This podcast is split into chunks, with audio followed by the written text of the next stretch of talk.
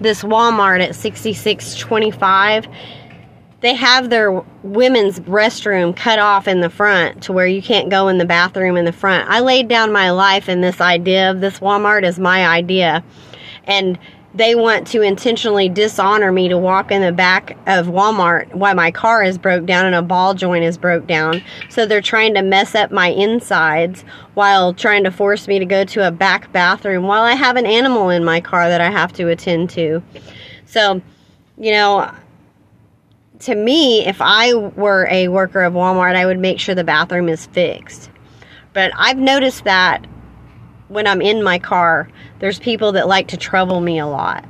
And um, if you're going to shut the bathrooms down, you need to shut both down. If one is broken, you need to shut the other one down. That's just how I see it. That is only fair. Make everybody walk to the back.